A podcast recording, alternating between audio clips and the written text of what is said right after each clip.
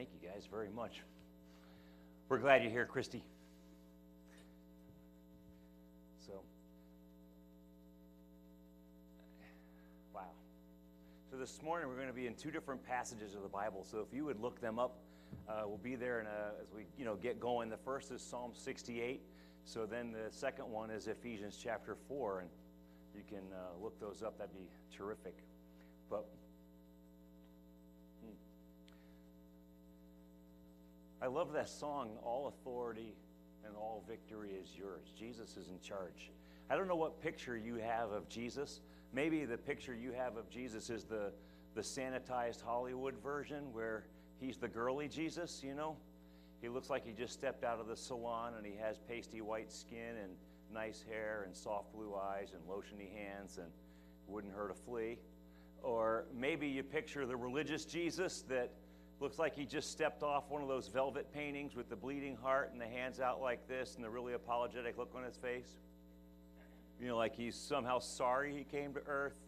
I don't know what kind of picture you have of Jesus, but the picture that, that I have of Jesus, uh, the picture that I see in Scripture is that Jesus is a conquering king, that Jesus is large and he's in charge, Jesus is preeminent, Jesus is not apologetic.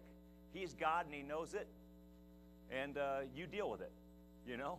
Jesus knows exactly what He's doing. He has a plan. He's working it.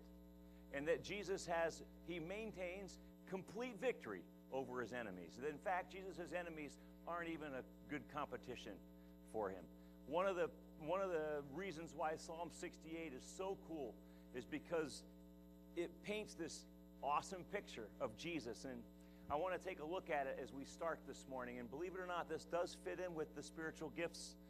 I'm getting there, but I'm trying to give us some background. So hang with me for a little while, and we will get there. But Psalm 68, and eventually we're going to, I really want to park on Psalm 68, verse 18, but it's too good to skip all this stuff. Psalm 68, verse 1 May God arise May his enemies be scattered. May his foes flee before him. I love that old camp song. Let God arise in New River, his enemies be scattered. Let God arise in New River, his enemies be scattered. You know that? Come on, you can sing with me. His let God arise in New River, his enemies be scattered. May God, may God arise. Okay, now that you know it, you can sing it with me. May God arise in New River, his enemies be scattered. Let God arise in New River, his enemies be scattered. May God arise in New River, his enemies be scattered. Let God, let God arise. May God arise in Manchester, his enemies be scattered. Come on, you fill in the blanks. Let God arise in Manchester, his enemies be scattered. Let God arise in Manchester, his enemies be scattered. May God, may God arise. Whoa, whoa, whoa. Come on, one more time. Let God arise in St. Louis River, his enemies be scattered. Let God arise in New River, his enemies be scattered. Let God arise in New River, his enemies be scattered. May God, may God arise. Thank you. That's great. That's taken from Psalm 68, verse 1. May you, God, blow these enemies away like smoke, as wax melts before the fire. May the wicked perish before God. Love that. In other words, God's enemies aren't even competition. They're smoke in the wind. They're wax before heat they just fall away. Right? He does have enemies, but they are of naught. Verse 3 But may the righteous be glad and rejoice before God. May they be happy and joyful. Sing to God, sing in praise of his name. Extol him who rides on the clouds. Rejoice before him. His name is the Lord. I love that picture. He's riding on the clouds. I guess 2,000 years ago, the ancient peoples would have pictured him riding on the clouds in a chariot Nowadays, we would picture him riding on the clouds in a Hummer or a tank or something. He's riding on the clouds. He's in charge. He's rolling onto the battlefield. His enemies are running and with their tails tucked between their legs. They are out of here like rats off a sinking ship because God has shown up. Right? Okay. That's, you need to get that. That's Jesus. That's Jesus. He's not this pasty, mealy mouthed version that we get. I mean, this is Jesus we're talking about. But at the same time that he is tough, the same time that he's threatening to his enemies, look at this tender side to him in verse 5. He's a father to the fatherless, a defender. He's a defender of widows, is God in his holy dwelling. God sets the lonely in families, sets them in families. He leads out the prisoners with singing, but the rebellious live in a sun scorched land. I love that about God. You just can't escape his heart all throughout Scripture. Notice a father to the fatherless. He's not a kindly gentleman who takes an interest in the fatherless and says, Why don't we talk once in a while? He's actually steps in and says, A father. And then we go to verse 17. The chariots of God are tens of thousands and thousands of thousands, innumerable. The Lord has come from Sinai into his sanctuary. When you ascended on high, you took many captives, and you received gifts from people, even from the rebellious, that you, Lord God, might dwell there. So you see this picture? He's this conquering king. He has soundly defeated all of his enemies. They're scattered, they are just gone to the wind.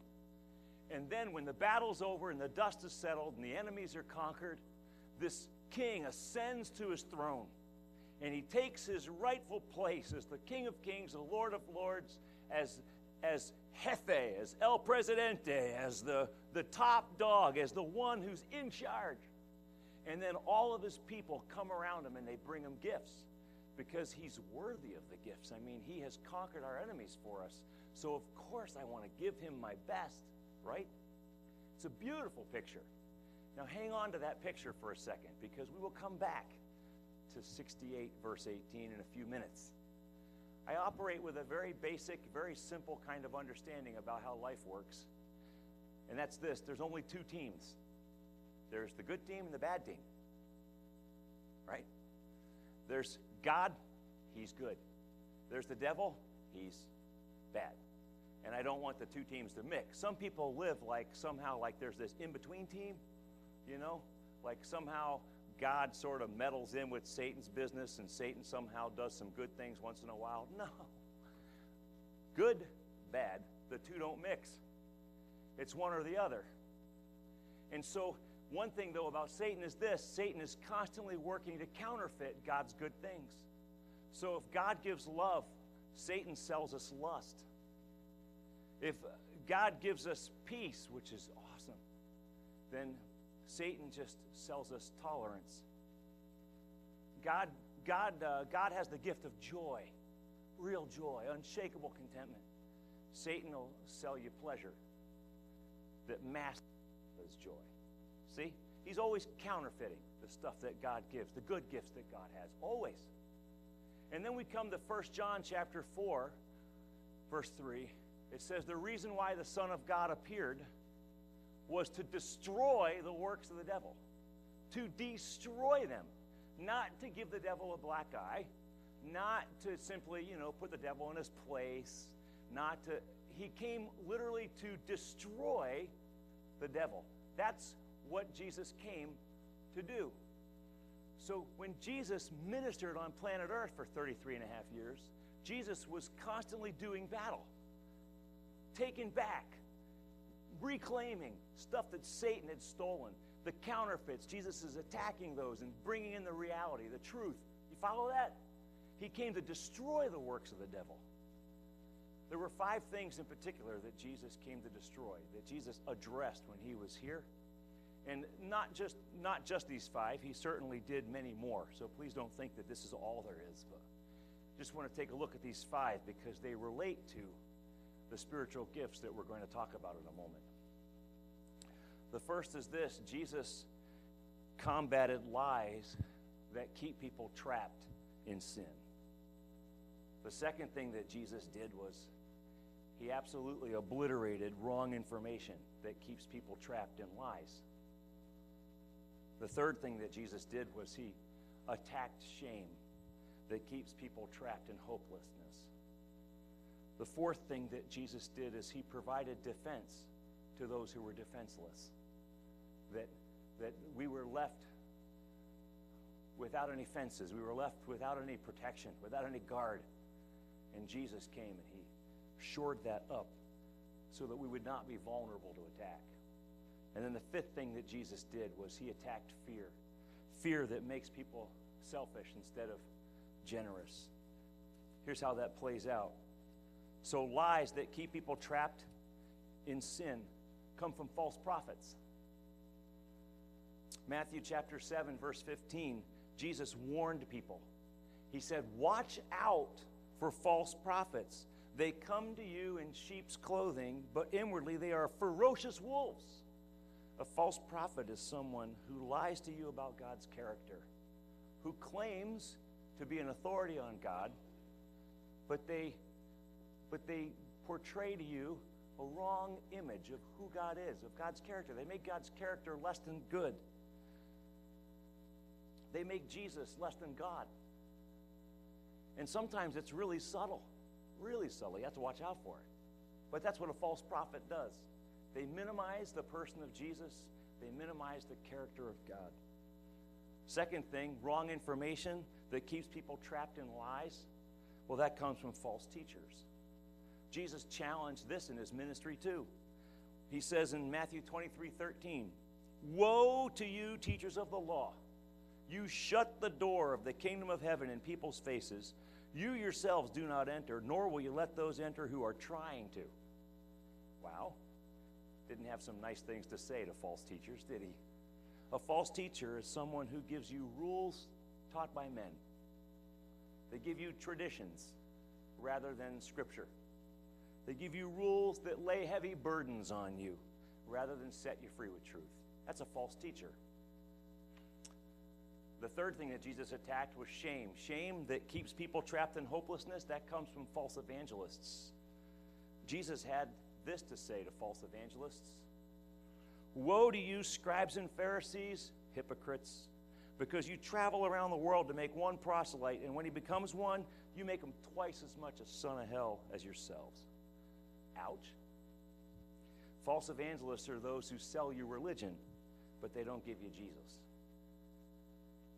It's a false evangelist. They're not giving you hope, they're just giving you more stuff you got to do. Fourth, without good leadership and care, people are left defenseless. They're, they're left, you know, vulnerable to attack. And Jesus addressed this also. The Bible tells us that seeing the people, Jesus felt compassion for them because they were distressed and helpless like sheep without a shepherd. You know, uh, this issue of shepherding is really important. Shepherding and pastoring, the word pastor and the word shepherd are the same word in the Bible. They're both the same. And so much of what a pastor does is shepherding, kind of like sheep. And, and so, even in the Old Testament, as far back as the prophet Jeremiah, Jeremiah railed against false pastors. He called them worthless shepherds. That was the actual term he used. Worthless shepherds. Because instead of serving God's people, they used God's people to further themselves. They used God's people to pad their pockets. They used God's people to make their own lives good. Meanwhile, they were hurting. That's a worthless shepherd. It leaves people confused. You know what? There are still false pastors today. They're more than happy to have you beef up their numbers. They're more than happy to have you buy their books and have you attend their conferences and have you pad their bottom line. Very happy to have you do that. But they leave you defenseless, they leave you confused, they leave you not knowing which end is up. Worthless shepherds, they're called. And Jesus attacked that. And then, fifthly, fear that makes people selfish instead of generous. That comes through false apostles. Jesus congratulated the Ephesian church, the Christians that lived in the city of Ephesus. In Revelation chapter 2, verse 2, he had this to say to them. He says, I know your deeds, your hard work, and your perseverance I know that you cannot tolerate wicked people and that you've tested those who claim to be apostles but are not, and you found them to be false. So he's congratulating this church because they tested out the apostles and they're like, yeah, that guy ain't the real deal. He's false. And they, they ran from him, they stayed away from him. That's a good thing. Listen, friends, a false apostle is someone who will not inspire you to take the gospel to the ends of the earth. A false apostle is someone who keeps you locked into local church doing local things for the rest of your life. They don't, they don't, they don't inspire you to, to give generously of yourself, of your time, of your talents, of your treasures in order to expand the kingdom of God. But they just keep you, they keep your focus in one little spot. I'll explain this further as we go along. So that brings us to Ephesians chapter 4. So I said all that. That was all introduction. I know you're nervous, aren't you? It was all introduction. So now we go to Ephesians chapter 4 and we and we read what the apostle Paul tells us about these special gifts that Jesus has given to the church. Now this is called the son's gifts. Last week we looked at the father's gifts. This is the son's gifts. As you'll see, they come right from Jesus. So we start with Ephesians chapter 4 verse 7. He says this, as he says, "But to each one of us grace has been given as Christ apportioned it." This is why it says, "When he ascended on high, he took many captives and he gave gifts to his people." Stop for a second. What's the it? Remember remember what was the apostle Paul's Bible? Right? The New Testament wasn't formed as yet in Paul's day. So Paul's writing this when he says the it, what's he referring to? He's referring to the Old Testament, what you and I would call the Old Testament. That's the it. And so Paul goes, here's what it says, and he quotes Psalm 68, verse 18. When he ascended on high, he took many captives and gave gifts to his people. Oh, stop, wait a second. Ah, you catch that? That's why I started the way I started. You catch this? Paul is quoting this verse that would have been a very common, they would have known it, and he intentionally just tweaks it a hair to make his point, to make an illustration. So in this in Psalm 68, the conquering king ascends his throne after the battle's over, and we bring him gifts. But now in Ephesians chapter 4, Jesus, the conquering king, soundly defeats, he whoops Satan like there's no tomorrow and he ascends to his throne, his rightful place of rulership, and he's in charge. And what does he do? He gives gifts to his people. Well, what gifts does he give? He goes on, verse five, verse 9. What does he ascended mean except that he also descended to the lower earthly regions? He who descended is the very one who ascended higher than all the heavens in order to fill the whole universe. So Christ himself gave the apostles, the prophets, the evangelists, the pastors, and the teachers to equip his people for works of service so that the body of Christ may be built up until we all reach unity in the faith and in the knowledge of the Son of God and become mature, attaining to the whole measure of the fullness of Christ. Do you see that in verse 11? Where do these gifts come from? The Bible's pretty clear Christ Himself. These are gifts from Jesus. You know what they are? They're spoils of war. That's why I began the way that I did. They're spoils of war. Jesus plundered hell. Jesus defeated the enemy. Jesus came against the devil himself, attacking, railing against him, ripping apart the kingdom of hell, brick by brick by brick. And then Jesus completely demoralizes and, and, and defeats Satan. And then Jesus plunders Satan. And then before he goes to heaven, as he ascends to heaven, Paul tells us here in Ephesians 4, Jesus says, You know, I'm going to share these spoils of war with my people. I'm going to give them. And there's five that he gives the apostles, the prophets, the evangelist, the teacher, the pastor. Notice the word the, the definite article there, tells you that it's not just an it, it's actually a person. The apostle, the prophets, the evangelists, the teachers. These are people he's referring to, not just a, a thing per se. So we need to understand that there's it's possible for somebody to have the gift of prophecy and yet not serve in the office of the prophet. Okay? I'll illustrate it this way. You call me pastor. I serve in the office of pastor of New River Church. Great. But there's also the spiritual gift of pastoring. And New River Church has other pastors that just don't serve in the office of pastor. Do you understand? Does that make sense? And so each one of these things has its it works the same way. There are people with the gift of prophecy who don't serve in the office of the prophet. There are people with the gift of apostleship who don't serve in the office of the apostle. Follow? But it doesn't mean but it, but it means that we still need these five offices. We need them in place. Why? Because if they're not in place, the body isn't getting equipped. You notice that Jesus gave us everything we need for life and godliness?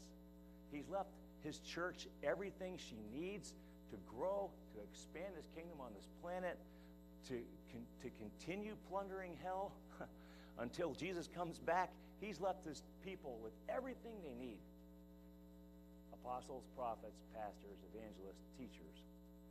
So, how does this work? Let me explain it. I need five, I need a, a volunteer, first of all. I need, I need my, uh, we're going to start with our apostle. So let's see. I need, I need an apostle. We've got, come on, buddy. Enrique, come on up here, Eric. There you go. Great. Look, it's even like a, look, Eric. It's even, it's even uh, camouflage, so it's like right up your alley. And I've been told you can take this because they don't want them back. So it's a donation. Hey, it's from Cabela's, I think. I don't know. Anyway, so here's our apostle. Listen, here's what the apostle does, okay? You know where the word apostle comes from? So in the Roman Empire, you know, the Romans, they were constantly uh, conquering new lands, right? And you know what the Romans called anybody who wasn't Roman? They called them barbarians. That was how they felt about the rest of the world. But mostly it probably comes, the word barbarian probably comes from the language. You know, have you ever, have you ever traveled in a foreign country? Do you understand what they're saying? Does it sound like gibberish? Right? And yet when they're talking, it's like they get it because they know all the individual words. But when you hear it, not knowing the language, it just sounds like bar, bar, bar, bar, bar, bar, bar, bar, bar, bar, bar. You don't understand it. So the Romans, not understanding all these foreign languages, just simply labeled anybody who wasn't Roman barbarian. But as the Romans conquered barbarians, in their term, they would conquer a new place, and then they would send some Roman citizens over to that new spot. And they would say, Now it's your job to colonize these barbarians and make them Roman. They called those people apostles. It was their job to Romanize barbarians. Okay? So now in the church, we borrow this term. And now apostles are those whose job it is to uh, kingdomize, to Christianize, if you will, a new, a new place. Your apostle is the person who's always looking out. They always see the new places that the church needs to go. And it's not just necessarily even new, like countries per se. It's let's deal with, uh, let's, let's get involved in politics, church. There's a place, there's a realm that's not been touched by the kingdom of God. Let's get involved in the public schools, church. There's a realm that's not been touched by the kingdom of God. The apostles always looking for places where the kingdom of God can kind of do a drop in and begin to permeate and influence it. Does that make sense? And it also applies to missionaries who go to foreign lands, same concept. We have apostles in our church. They're, but you'll notice them because they are they're not just content with New River Church. I don't want to use the word content. They're not just bound to New River Church. They're always thinking about what God's doing in other churches too. And they inspire us to be thinking bigger than just New River Church. Let's think kingdom. Where are we going next? You know, there's orphans over here that need to get taken care of, and this place over here, they need the gospel. That's the apostle, is always challenging us to think outside of ourselves. That's why I say the false apostle doesn't do anything to address your fear. He allows you to stay selfish. A genuine apostle is going to inspire the generosity going to inspire a, big a bigger vision to your life, a bigger vision. So that's the apostle. Hang on there. So now we need, uh, so who's our prophet? Eric, pick one. I think she was she was throwing you under the bus. I think she's okay. Thank you. So come on up, sweetheart. So so we have a prophet. Perfect. That's what you get. I'm just fair bat. It's uh, a what's that? Revenge is what's that? Turnabout's fair play. Here we go. It's a prophet. So here's what the prophet does. The prophet is the person who hears the heart of God and they're God's spokesperson. They they can you know they can take they can take uh, something from God's heart, they can take something from God's word, which is his heart, and they can apply it to any given situation. 1 Corinthians 14:3, I always come back to that when we talk about what a prophet is. A prophet is anyone who speaks to one for their strengthening, encouragement, or comfort. That's what a modern prophet does. So, do you need more strengthening? Church? You need any more encouragement? Church? Need any more comfort? then we need more prophets. Okay? So the gift of prophecy is able to do that. The prophet also can look ahead. The prophet also can say, you know, this is where God is taking us in the next 10 years. They have the capacity to do that. They're sort of the eyes and the ears, if you will, of the church. Now, let's see, who's our, uh, who's our teacher? Okay, come on up, Jenny. You're our teacher. You knew you were coming next, probably, didn't you? Yeah, you know it. So look at this. This that even still has the cardboard thing stuck in it. Like this is brand new. Thanks, Janelle Party. She, these are all. So here we are. So here's the teacher. The teacher's job. The teacher's job is to take this written word, and they begin to say, you know, this is what the church needs to learn right now. It's the teacher that looks at New River Church and says, we really need to learn more about spiritual gifts. So we need to put together good studies, good lessons on spiritual gifts. That's the teacher. The teacher looks at their life group and they say, you know, we really need to, we really need to get into a better understanding of the Holy Spirit. So we're going to get into that. We're, or we really need to get into whatever it is. The teacher is always aware of what people need to learn. And boy, do we need teachers, right? Because they, because, because we all have holes in our understanding that need to get filled, and the teacher fills those holes for us. It's a good thing. We need teachers. So, so that's important. We've got the teacher teaching the body. So we've got the apostle pushing us out. And we've got the prophet who's encouraging us. And we've got the teacher who's in teaching us, who's filling in the gaps for us. And then we have the evangelist. Who's our evangelist? Okay, come on up, Mag. Magarific. Here she is. She's our evangelist. The evangelist is somebody who's given the good news the gospel, the good news. But more than that, this is one of those ones that, honestly, it's kind of my pet peeve because I hear it all the time in the church. Look at Ephesians chapter 4. What's the evangelist? Their job is to equip you to share your faith. Just because she's sharing her faith doesn't mean that she's got the gift of evangelism.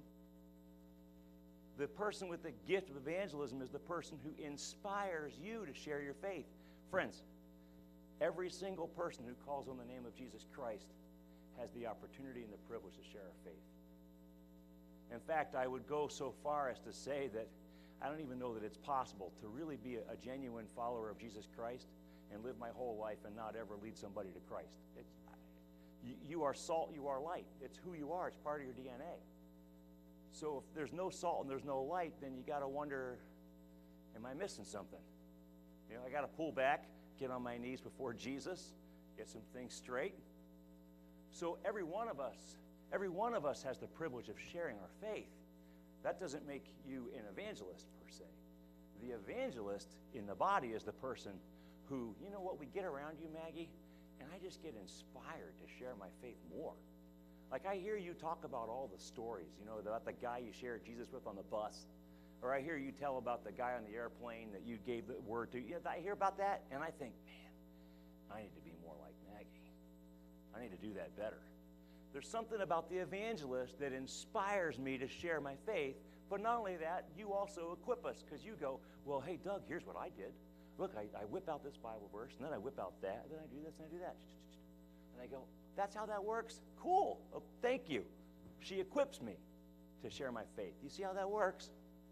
And then lastly, we've got pastor. Somebody want to be pastor? We need Pastor Harless. Come on, Harless, you're our pastor. He's one of our elders. He does have the gift of pastoring, by the way. He's a very good shepherd. He cares for he cares for us as a church.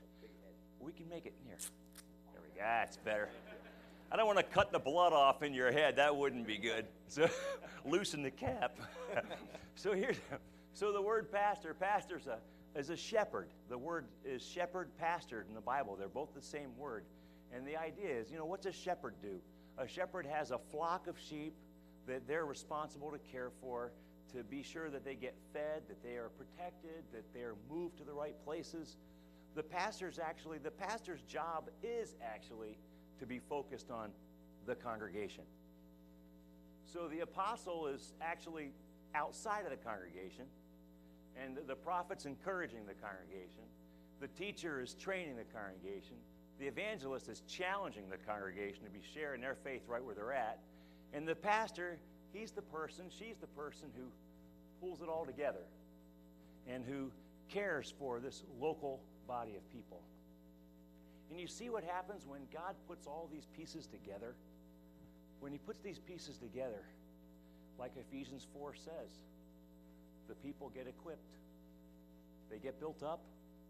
You got a, you've got a happy flock of people, you know. They're, they're firing on all cylinders. They're enjoying Jesus. They're obeying the Lord. They're learning new things. They're taking new ground. I mean, that's a good thing when you got all five of these gifts working together.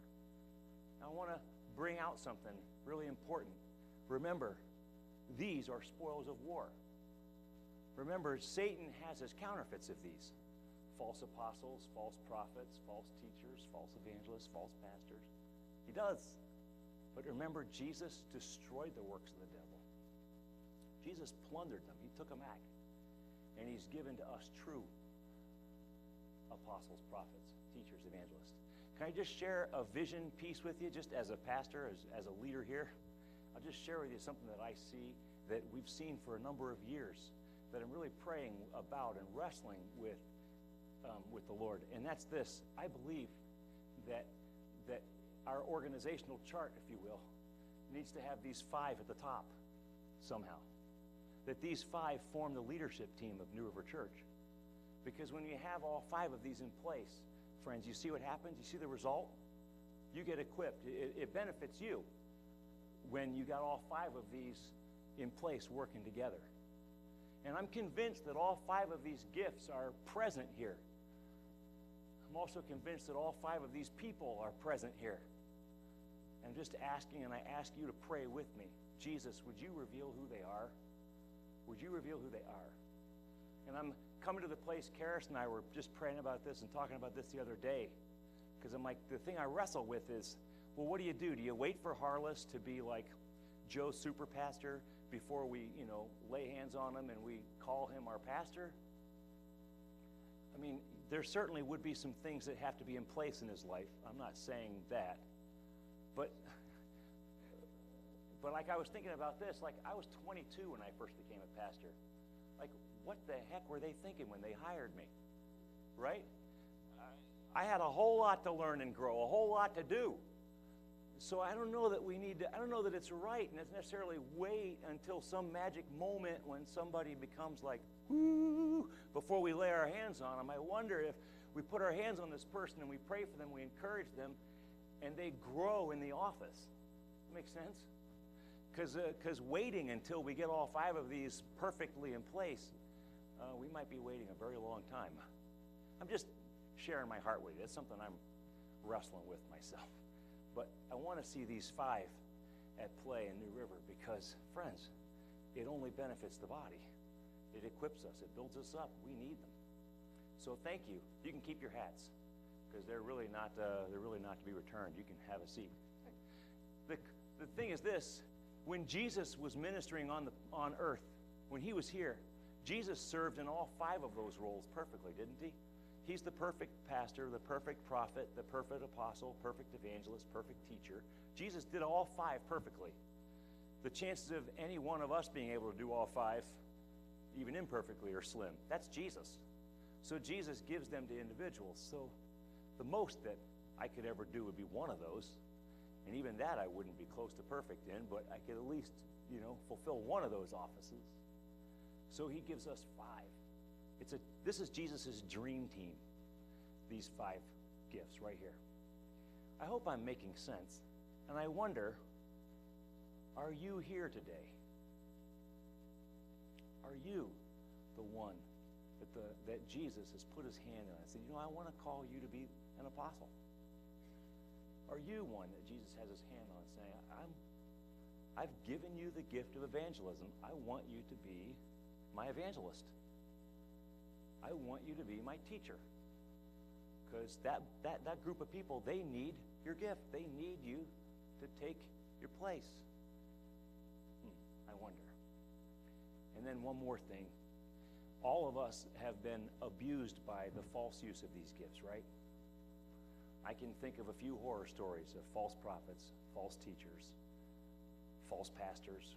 Some of you are even here as a result of false pastors. You've been burned, hurt, cast aside, disoriented, right? You've come to New River hurting, and God's healing you up. It's a good thing. But just because you've experienced the false side of these gifts, don't throw that out and assume that now those gifts don't exist. So a lot of people do. Remember, Jesus gave us the true gifts. So let's together as a body say, we're going to go after this, what God has for us, what Jesus has for us. Jesus died so that we could enjoy this. Ministry isn't easy. 2 Corinthians chapter 4, verse 1. This just really stood out to me this week. The Apostle Paul says to the Corinthians, Since therefore, since by God's mercy we have this ministry, we do not lose heart. And then he goes on to talk about how he has this treasure in a jar of clay and how difficult it is and how we get beat up and depressed and perplexed and thrown aside and bruised and all this stuff, you know. In other words, this ministry that God gave him is not an easy ministry. And anybody that knows the Apostle Paul's ministry, it wasn't easy, was it? And he goes, Since by God's mercy I've received this ministry, we don't lose heart because it comes from God's mercy. It's from God. And I can tell you this, friend, if you're going to try to minister, if you're going to try to make a difference in Jesus' name, count on opposition. Count on it not being easy. It's not easy. It is not easy.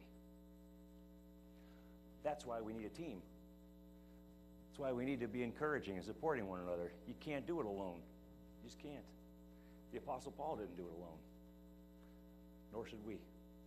Let's bow our heads and pray and I ask uh, Chris and the team to come and lead us as we close. But hmm. So Jesus, we just want to thank you for giving us these gifts. Jesus, uh, I thank you that you've given us everything we need for life and godliness. I thank you, Jesus, that you are victorious that you are in charge, that you are seated on your throne. I thank you that your enemies, they're, they're really nothing. They're, wind, they're, they're, they're smoke in the wind, wax in the fire. Thank you, Jesus. I thank you, Lord. Lord, I acknowledge today that you have given these gifts and that these five gifts are present in the body of New River Church. So, Lord, we're asking that you would reveal that you'd let us see what you see. That we could, uh, that Lord, we could lay hands on them and agree with you that this is what you're doing. So, Lord, thank you. I also want to pray this morning for those of us that have been hurt by the false use of these gifts. Many of us have. Many of us are still carrying the wounds. I want to ask Jesus that you would bring healing to them. Today. Restore them.